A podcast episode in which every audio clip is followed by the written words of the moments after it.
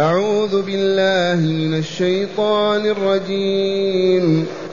ومن تاب وعمل صالحا فإنه يتوب إلى الله متابا. والذين لا يشهدون الزور وإذا مروا باللغو مروا كراما. والذين إذا ذكروا بآيات ربهم لم يخروا عليها صما وعميانا والذين يقولون ربنا هب لنا من أزواجنا وذرياتنا قرة أعين قرة أعين واجعلنا للمتقين إماما. أولئك يجزون الغرفة بما صبروا ويلقون فيها تحية وسلاما خالدين فيها. حسنت مستقرا ومقاما قل ما يعبأ بكم ربي لولا دعاؤكم فقد كذبتم فسوف يكون لزاما. معاشر المستمعين والمستمعات من المؤمنين والمؤمنات ما زال السياق الكريم في بيان صفات عباد الرحمن. أولئك العباد الذين رضي الله عنهم وأرضاهم وذكر لنا صفاتهم الثمانية صفات. ونحن نسأل الله تعالى أن نكون منهم. اللهم اجعلنا منهم. اللهم اجعلنا منهم. واحشرنا في زمرتهم. وارض عنا كما رضيت عنهم يا رب العالمين. لما انكر الكافرون المشركون الملاحدة كلمة الرحمن وقالوا وما الرحمن بين تعالى لهم عباده. فإذا عرفوا عباده وهم في الكمال البشري عرفوا من هو الرحمن جل جلاله وعظم سلطانه. وتقدم لنا من صفات عباد الرحمن اولا الذين يمشون على الأرض هونا وإذا خاطبهم الجاهلون قالوا سلاما. ثالثا ثانيا والذين يبيتون لربهم سجدا وقياما. ثالثا الذين يقولون ربنا اصرف عنا عذاب جهنم إن عذابها كان غراما إنها ساءت مستقرا ومقاما. خامسا أو رابعا والذين إذا أنفقوا لم يسرفوا ولم يقتروا وكان بين ذلك قواما. سادسا خامسا والذين لا يدون مع الله إلها آخر ولا يقتلون النفس التي حرم الله إلا بالحق ولا يزنون. ذي خمس صفات. الأولى الذين يمشون على الأرض هونا وإذا خاطبهم الجاهلون قالوا سلاما.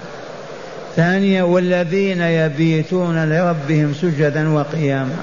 ثالثا والذين إذا أنفقوا لم يسرفوا ولم يقصروا وكان بين ذلك قواما. رابعة والذين لا يدعون مع الله إلها آخر ولا يقتلون النفس التي حرم الله إلا بالحق ولا يزنون.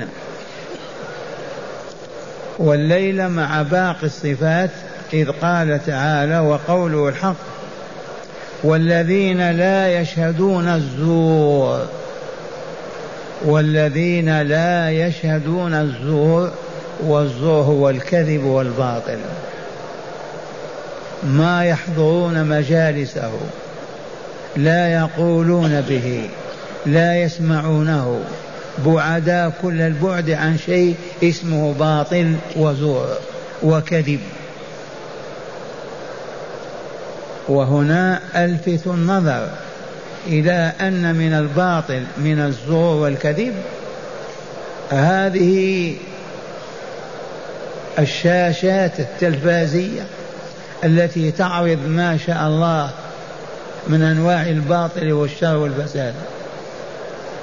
فحضورها والجلوس معها والنظر فيها وسماع ما يقولون فيها من باب شهادة الزور.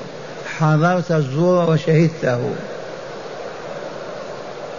فلنتق الله ولنحفظ صفات عباد الرحمن لنا لنكون منهم. رجاء أن نكون منهم. أيما مجلس فيه باطل فيه زور ما نحضره. أيما له أيما لعب وفسر التابعون والصحابة الزور بأنواع من اللهو اللعب الكذب إلى غير ذلك. والذين لا يشهدون الزور. وشهادة الزور التي ينتقل بها الحق من فلان إلى فلان هذه والعياذ بالله تعالى صاحبها حكم عمر عليه بأن يجلد أربعين جلدة. ثم يسود وجهه بالفحم ثم يحلق رأسه ثم يركب على حمار ويطوفون به في الشوارع والأزقة والأسواق. هذا الذي يشهد شهادة زور قول أشهد أن فلان فعل أو أن فلان ما فعل وهو كاذب. هذه الشهادة المنكرة هذه يكفي فيها أن الرسول صلى الله عليه وسلم قال ألا أنبئكم بأكبر الكبائر؟ تسمحون أن أخبركم بأكبر الكبائر؟ قال وأخبرنا. قال الشرك بالله وعقوق الوالدين. وكان جاء متكئا فجلس. وقال ألا وشهادة الزور ألا وقول الزور ألا وشهادة الزور وما زال يكررها حتى قالت الصحابة قلنا ليته سكت أشفقنا عليه. إذا نبرأ إلى الله من أن نشهد زورا لا بالقول ولا بالعمل ولا بالاعتقاد كل ما كان باطلا فهو زور. كل ما كان باطلا ليس بحق فهو زور باطل. لا نحضر مجالسه ولا نقوله ولا نعتقده. لنكون من عباد الرحمن الذين سنرى منزلتهم عند الله عز وجل. والذين لا يشهدون الزور وإذا مروا باللغو مروا كراما. وقد عرفنا اللغو وهو ما لا يجلب لك حسنة لمعادك ولا درهم لمعاشك فذلك هو اللغو. كل قول كل عمل كل حركة كل جلسة كل مشية تتحركها ما تكسبك حسنة ليوم القيامة ولا درهم لمعاشك اليوم فهي لغو. وعباد الرحمن معرضون عنه. لا يسمعونه ولا يجلسون مجالسه ولا ينطقون به ولا يفعلونه. إذا كيف هم؟ هم كما أراد الله أن يكونوا. مسحاته في يده يضع في الأرض ليفلح الزرع. إبرته في يده ليخيط. ما ماذا نقول؟ على فرسه يحمل كذا. كل أعمالهم ليست باللغو. اللغو ما كان باطلا أما كان يجلب. لك حسنة تستعين بها على دخول الجنة والنجاة من النار أو يحقق لك دينارا أو درهم لتسد حاجتك ومعاشتك. كل ما لا يحقق هذا فهو باطل ولغو. وتأملوا اللغو كيف تجدونه؟ تجد مجالس جالسين. لا يتكلمون على شيء من الهدى ولا من العلم. إلا قال فلان وفلان وكذا وكذا وكذا الساعة والساعات. ماذا جلب لهم هذا المجلس؟ كم حسنة؟ كم دينار أو درهم؟ ما عندنا أبدا كلام نقوله بدون ما نكسب به أجرا أو دينارا أو درهما. ما عندنا جلسة نجلسها بدون ما نكسب فيها حسنة أو دينار أو درهما لماذا؟ لأننا عباد الرحمن نوع آخر لسنا كباقي البشر ممتازون يمرون بالله الكرام لا يلتفتون ولا يتأثرون ويكرمون أنفسهم بتنزيهه عن ذلك الباطل الذي يقال ويسمعونه. والذين إذا ذك والذين إذا ذكروا بآيات ربهم لم يخروا عليها صما وعميانا. هذه صفة خامسة سادسة أو سابعة. إذا ذكروا بآيات ربهم أي وعظهم واعظ ذكرهم مذكر بآية من كتاب الله تتلى, تتلى عليهم آيات الله ليتعظوا إذا سمعوا تلك الآيات لم يخروا عليها صما وعميانا يطعطرون وسطهم يغلقون آذانهم لا يسمعون ولا يبصرون. بل بالعكس إذا تليت عليهم آيات الله أصغوا مستمعين متأملين متدبرين متفكرين لينتفعون بها. على خلاف أولئك الهالكون ماذا؟ يؤخرون صما لا يسمعون وعميان لا يبصرون لا ينتفعون بالموعظة أبدا مهما كانت الآية. والذين إذا ذكروا بآيات ربهم لم يخروا عليها صما لا يسمعون ولا عميان لا يبصرون بل يسمعون ويفهمون ويعون وينتفعون بما في الآية من هداية وبيان لأنهم أحياء ما هم بأموات. والذين يقولون ربنا هب لنا من أزواجنا وذرياتنا قرة أعين واجعلنا للمتقين إماما. هذه الصفة الثامنة. والذين يقولون في دعائهم في الليل في النهار في السجود وهم قائمون يصلون يقولون ربنا يا ربنا هب لنا أعطنا من أزواجنا وذرياتنا. الأزواج جمع زوجة والذرية معروف الأولاد يقولون لربهم يا ربنا أعطينا من أزواجنا وذرياتنا قرة أي أفرحنا وأثلج صدورنا وأرنا ما نفرح به من أبنائنا وأزواجنا. وذلك بأن يرى زوجته تعبد الله وتتعلم الهدى وتمشي وراءه يرى أولاده يصلون يذكرون الله يعبدون الله عز وجل يتعلمون العلم فينشرح صدره وتقر عينه.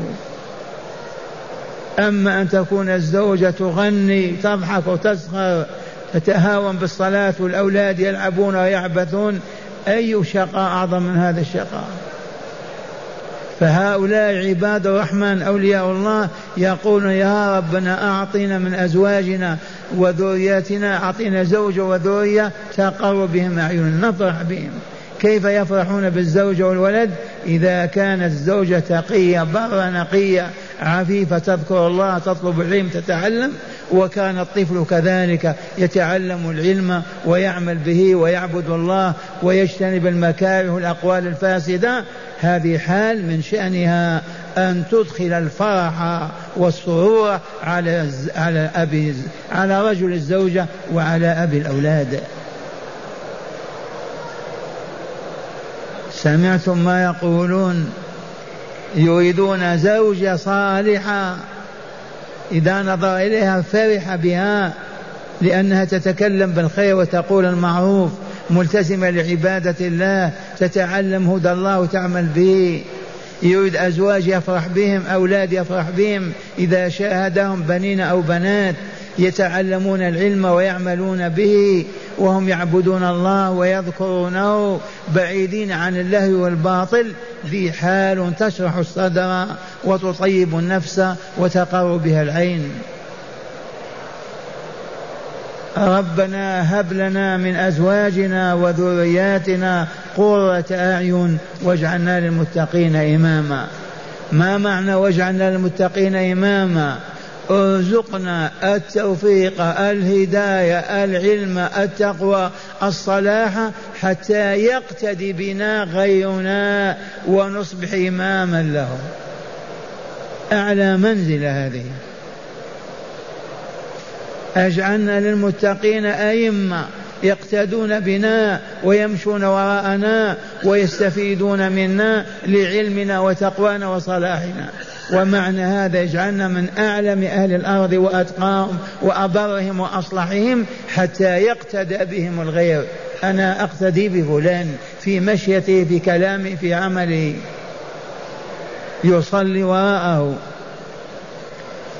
من علمهم هذا الله عز وجل هو الذي علمهم هذه الصفات ليقولوها ويعملوا بها ويتصفوا بها. ربنا هب لنا من أزواجنا وذرياتنا قرة أعين. قرة العين هو الفرح. قرر فلان عين قرت عينه إذا فرح فذرف الدمع البارد. وإذا سال الدمع الحار فذلك من الحزن من الحزن. العين تذرف الدمع. إن كان باردا فهي فرحة مسرورة وإن كان حارا ساخنا فالقلب حزين والنفس حزينة. واجعلنا للمتقين إماما. المتقون الذين هم لا يعصون الله ما أمرهم ويفعلون ما يؤمرون. يجتنبون ما يكره الله ويبتعدون عنه ويقبلون على ما يحب الله ويفعلونه. هؤلاء المتقون اجعلنا أئمة لهم. يعني اجعل مستوانا أعلى. هذا التطلع العظيم. ما هو التطلع إلى المادة والمنصب والحكم والسيادة؟ ليصبحون للمتقين أئمة. يقتدون بهم ويمشون وراءهم ويصلون وراءهم.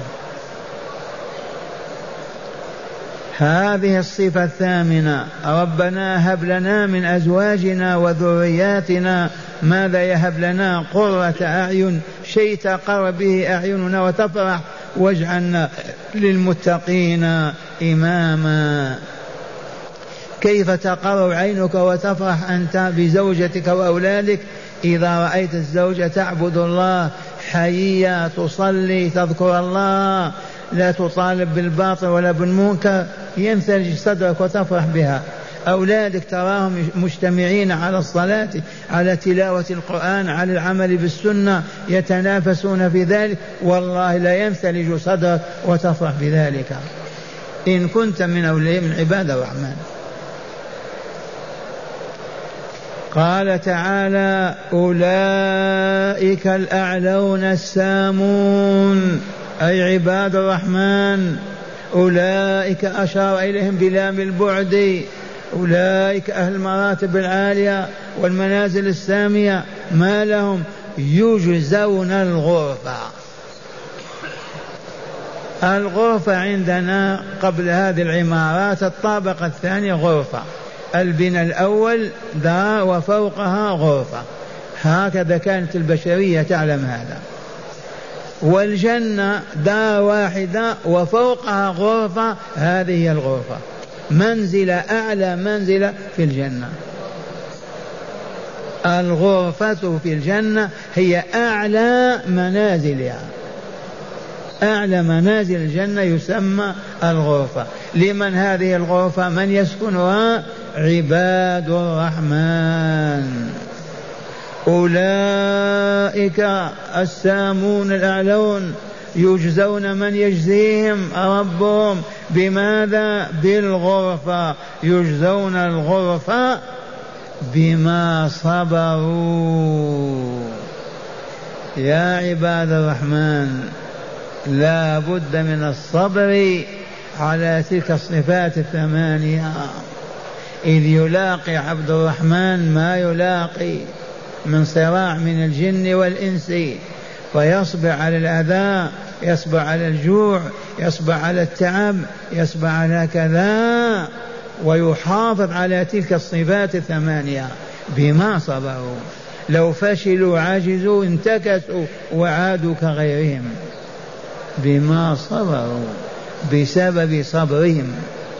صبروا على ماذا؟ الصبر على أي شيء. على فعل الأوامر بفعلها وترك النواهي بتركها. صابر لا يجزع أبدا لا يتخلى عن عبادة الله كيفما كانت الظروف والأحوال دائما مع الله عز وجل متحملا للأتعاب وغيرها.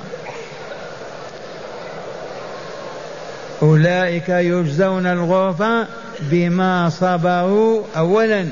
ويلقون فيها تحية وسلاما. يتلقون في تلك الغرفة تحية الملائكة وسلامهم. الملائكة يدخلون عليهم من كل باب. سلام عليكم بما صبرتم فنعم عقب الدار. سلام عليكم بما صبرتم فنعم عقب الدار. بالملايين والدهر كله والزمان كله الملائكة ترحب بهم وتؤهل وتسلم عليهم. ويلقون في تلك الغرف السامية العالية تحية من يحييهم الملائكة من يسلم عليهم الملائكة ويسلم عليهم الرحمن أيضا. قولوا اللهم اجعلنا منهم اللهم اجعلنا منهم اللهم اجعلنا منهم. وأحينا وأمتنا على ما أحييتهم وأمتهم عليه وارزقنا الصبر على هذه الطاعة يا رب العالمين. خالدين فيها أي في الغرفة التي تحييهم فيها الملائكة وتسلم عليهم. خالدين فيها. خالدون ما يموتون ما يرحلون ما يخرجون. والله لا موت ولا رحلة. بقى أبدي لا ينتهي أبدا. خالدين فيها. أي في تلك الغرف العالية وفي ذلك النعيم العظيم ومنه تحية الملائكة وسلامهم عليهم. خالدين فيها. حسنت مستقرا ومقاما. نعم المستقر استقروا فيه ونعم المقام قاموا. في نعمة أكثر من هذه غرفة أعلى ما كان في الجنة والملائكة تسلم عليهم والنعيم بين أيديهم وأبدا بلا نهاية أبدا ولا يصيبهم جوع وجوع ولا مرض ولا كبر ولا هرم ولا أبدا. لا خوف ولا حزن بحال من الأحوال. إذا حسنت مستقرا ومقاما. إي والله ما أحسن استقرار وما أحسن مقام هذا. ما أحسنه استقرارا وما أحسنه مقاما. خالدين فيها حسنت مستقرا ومقاما. انتهت صفات عباد الرحمن ولا يسعنا إلا أن نقول اللهم اجعلنا منهم ونعمل على أن نكون منهم. تبهتم؟ نجاهد أنفسنا ونصبر لهم لأنهم ما فازوا بهذا إلا بالصبر. صبر متوالي حتى الموت. ثم ختمت السورة الكريمة بقوله تعالى قل ما يعبأ بكم ربي لولا دعاؤكم. قل يا رسولنا لهؤلاء المشركين الملاحدة العلمانيين الذين يكذبون الله ورسوله ولا يؤمنون به قل لهم ما يبالي بكم ربكم ما, يلت... ما هي حاجته إليكم لولا دعاؤكم. إذ المشركون كانوا إذا أصابهم كرب يرجعون إلى الله يدعونه. المشركون في مكة الذين يعبدون الأصنام إذا كان الكرب عظيما ما يعرفون الأحجار والأصنام يفزعون إلى الله يدعونه. لولا دعاؤكم الله ولولا دعاؤكم إلى أن تعبدوا الله وعبادته لم يبال بكم بالا. فقد كذبتم ما آمنتم فسوف يكون العذاب لازما لكم لا يفارقكم أبدا وذلك يوم القيامة. وفي الدنيا وأصابهم البلاء في بدر أيضا. قل يا رسولنا والمبلغ عنا قل ما يعبأ بكم ربي؟ دلونا أي شيء يبالي بكم ويكترث بكم ربكم؟ لولا شيء واحد وهو دعاكم إياه. وعبادتكم إياه التي يدعوكم لعل يوما تعبدون الله عز وجل. وقد عبده آلاف من المشركين. تابوا إلى الله وأسلموا ودخلوا الإسلام. ولكن يقول فقد كذبتم إذا فسوف يكون العذاب لازما. أما وقد كذبتم ما آمنتم فسوف يكون العذاب لازما لكم لا يفارقكم وهو عذاب النار دار البوار والعياذ بالله الوحد القهار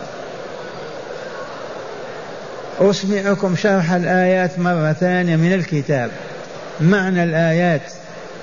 قال المؤلف غفر الله له ولكم ورحمه وإياكم ما زال السياق الكريم في ذكر صفات عباد الرحمن الذي تجاهله المشركون وقالوا وما الرحمن؟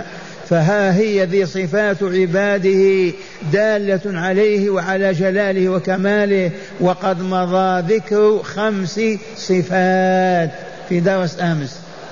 والسادسة في قوله تعالى والذين لا يشهدون الزور والزور ما هو هو الباطل هو الكذب. وعباد الرحمن لا يحضرون مجالس الباطل ولا يقولون ولا يشهدون ولا ينطقون به. أليس كذلك؟ فلهذا شاشات التلفاز. أعيد القول. ومن أراد أن يرد علي أنا دائما أقول أعطوني فلاسفة الدنيا كلها. ونتحداهم إذا كنت تستفيد ريال واحد كل ليلة من مشاهدتك الأغاني والأباطيل بالتلفاز. ريال واحد والله ما فيه هل تستفيد حسنة بعد ما تنزل بك البلاء من من الآثام؟ ماذا استفدت؟ مع أننا نحن عباد الرحمن. لا نقول ولا نعمل ولا نجلس ولا نقوم ولا ننام ولا نستيقظ إلا لله. والله لكل حياتنا لله. أما قال تعالى لرسول قل إن صلاتي ونسكي ومحياي ومماتي لله رب العالمين. لا شريك له وبذلك أمرت أنا المسلمين حياتنا وقف على الله عز وجل. نعم نحرث ونصنع ونزرع نزرع وناكل ونشرب وكل ذلك من أجل أن نعبد الله عز وجل. قال والسادسة في قوله تعالى والذين لا يشهدون الزور شهود حضوره وإلا لا ورؤيته والعمل به والزور هو الباطل والكذب وعباد الرحمن لا يحضرون مجالسه ولا يقولونه ولا يشهدونه ولا ين ولا ينطقون به أي بالزور الكذب. وإذا مروا باللغو وهو كل عمل لا كل عمل وقول لا خير فيه. ما هو اللغو؟ اللغو هو كل قول أو عمل لا خير فيه. وقد بينت لكم تلك الحكمة اللغو من العمل والقول هو ما لا يحقق لك درهما لمعاشك ولا حسن لمعادك. ما ننسى هذه. اللغو ما هو؟ أمرنا الله بالإعراض عنه وإلا لا؟ ما هو هذا اللغو؟ كل قول أو عمل لا يحقق لك حسنه لمعادك يوم القيامة ولا درهم لمعاشك الآن فهو لغو. فأعرض عنه ولا تفعله ولا تجلس مجلسه. وإذا مروا باللغو وهو كل عمل وقول لا خير فيه مروا كراما أي مكرمين أنفسهم من التلوث به بالواقع من التلوث به بالواقع في بالوقوع فيه. والسابعة من الصفات في قوله تعالى والذين إذا ذكروا بآيات ربهم أي إذا ذكرهم أحد بآيات الله القرآنية بآيات الله التي كتاب الله ربهم عز وجل لم يخروا لم يحنوا رؤوسهم عليها صما حتى لا يسمعوا مواعظها ولا عمي حتى لا يشاهدوا آثار آياتها. بل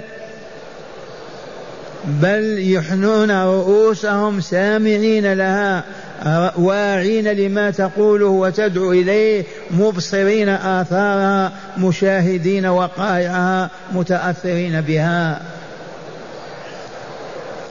والصفة الثامنة في قوله تعالى والذين يقولون أي في دعائهم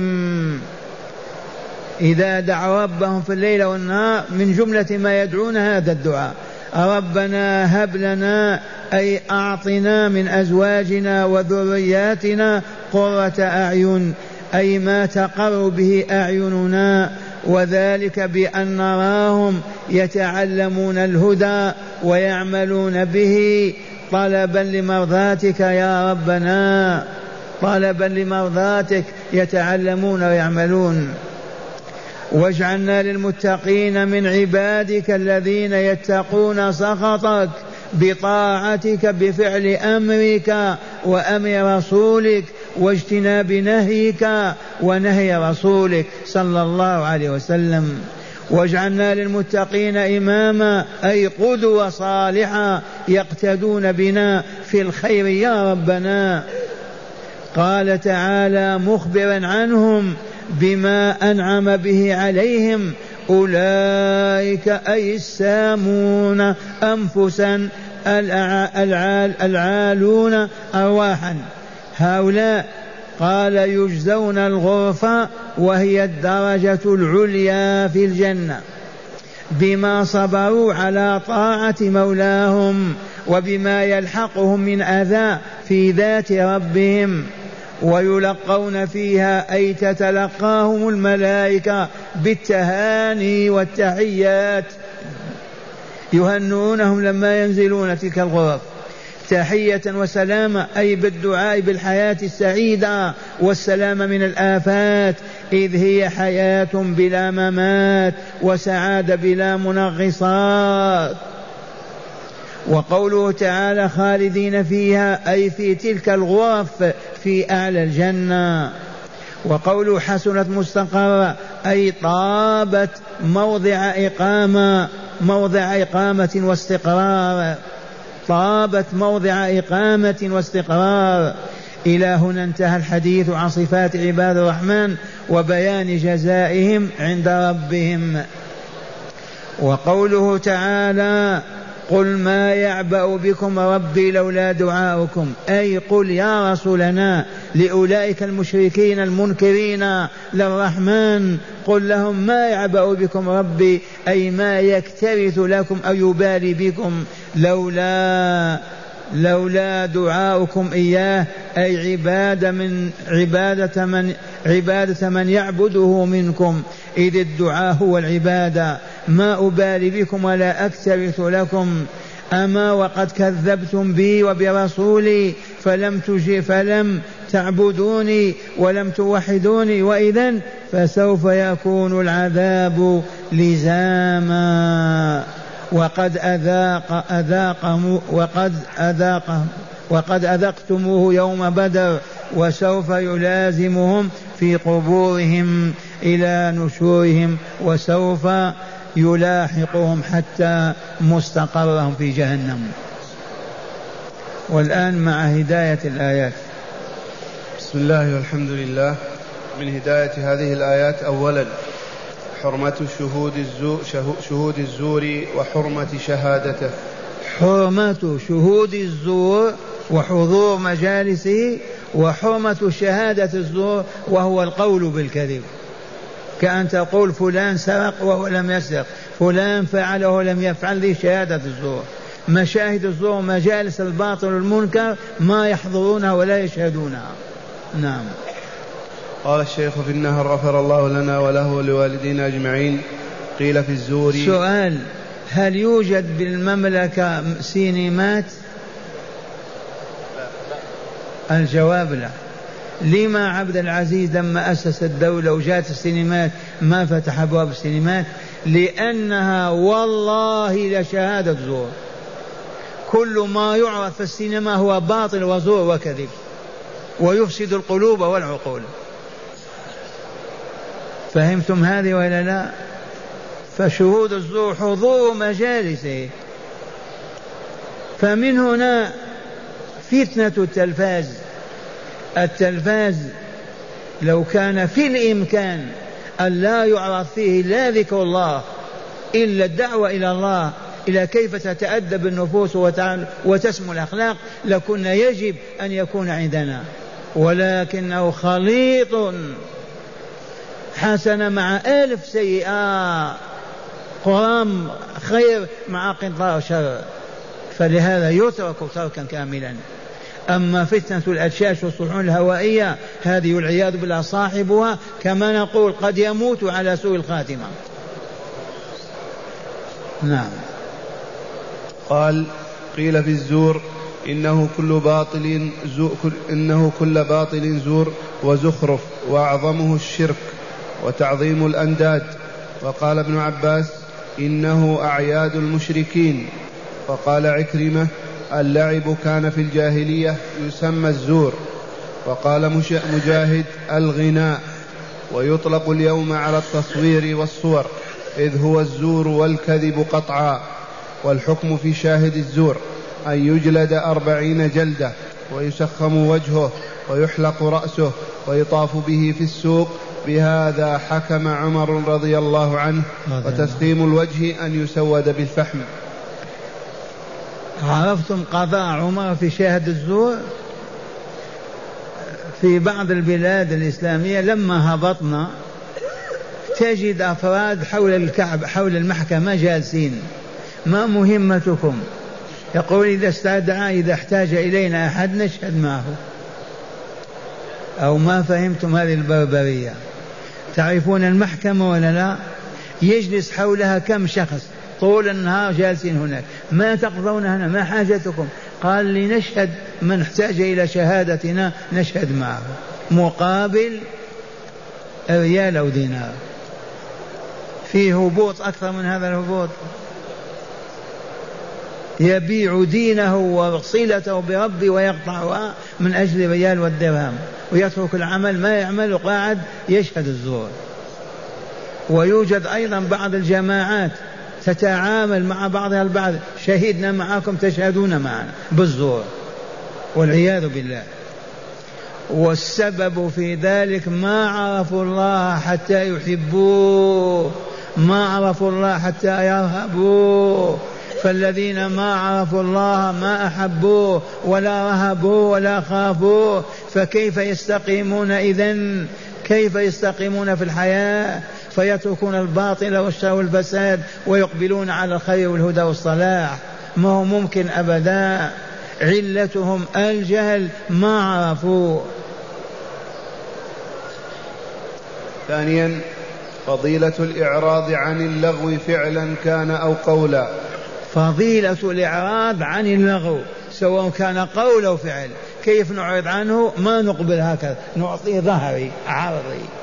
لا نسمع ولا نشاهد. ما دام لغوا كلام أو عمل أي لا ينتج حسنات لمعادنا يوم القيامة ولا دراهم لمعاشنا اليوم. هذا العمل هذا اللغو نعرض عنه ولا نلتفت إليه ونكرم أنفسنا بهذا. فضيلة تدبر القرآن وحسن الاستماع لتلاوته والاتعاظ بمواعظه والعمل بهدايته. فضيلة تلاوة القرآن والاجتماع عليه ثم تدبر الآيات والتفكر فيها ومعرفة معانيها وهذا عباد الله إن أردناه حقا هو أن أهل الحي في المدينة من المدن. تعرفون الأحياء في المدن وإلى المدن وإلا أحياء مناطق في المدينة خمسين منطقة أحيانا في لندن. هذه الأحياء أهل الحي الواحد المسلمون أعني لا الكافرين. يجب أن يوسعوا مسجدهم حتى يكون يتسع لكل أفرادهم ألف أو ألفين. ولو بالخشب والحطب. ثم إذا دقت الساعة السادسة ومالت الشمس للغروب يقولون يقف العمل. يا فلاح ألق المسحاة يا كاتب ألق القلم. يا خياط أرمي الإبرة. تعالوا يتوضؤون ويأتون بنسائهم وأطفالهم ويصلون المغرب أمة واحدة ويجلس لهم المعلم والنساء وراء ستارة والأطفال دونهن والفحول جالسون. وليلة آية من كتاب الله. وليلة حديثة من أحاديث رسول الله. طول العمر. أسألكم بالله يبقى في القرية أو في الحي جاهل؟ والله ما يبقى. مستحيل. سنة الله ما تتبدل. الطعام يشبع وإلا لا؟ تقول ما يشبع الطعام. الماء يروي وإلا لا؟ النار تحرق وإلا لا؟ الحديد يقطع وإلا لا؟ تقول نعم نعم. سنة الله وإلا لا؟ فسماع كلام الله المؤمن به لا بد وأن تعلمه وتعلم. عرف هذا العدو وأبعدنا عن المساجد وعن مجالس العلم. رابعا فضيلة علو الهمة وسمو الروح وطلب الكمال والقدوة في الخير. كم؟ فضيلة علو فضيلة الهمة. علو الهمة. من هو صاحب الهمة العالية؟ ما ينزل ويهبط. مع السفل أو الساقطين أو الهابطين وينزل معهم يتكلم معهم ويتعامل معهم لا.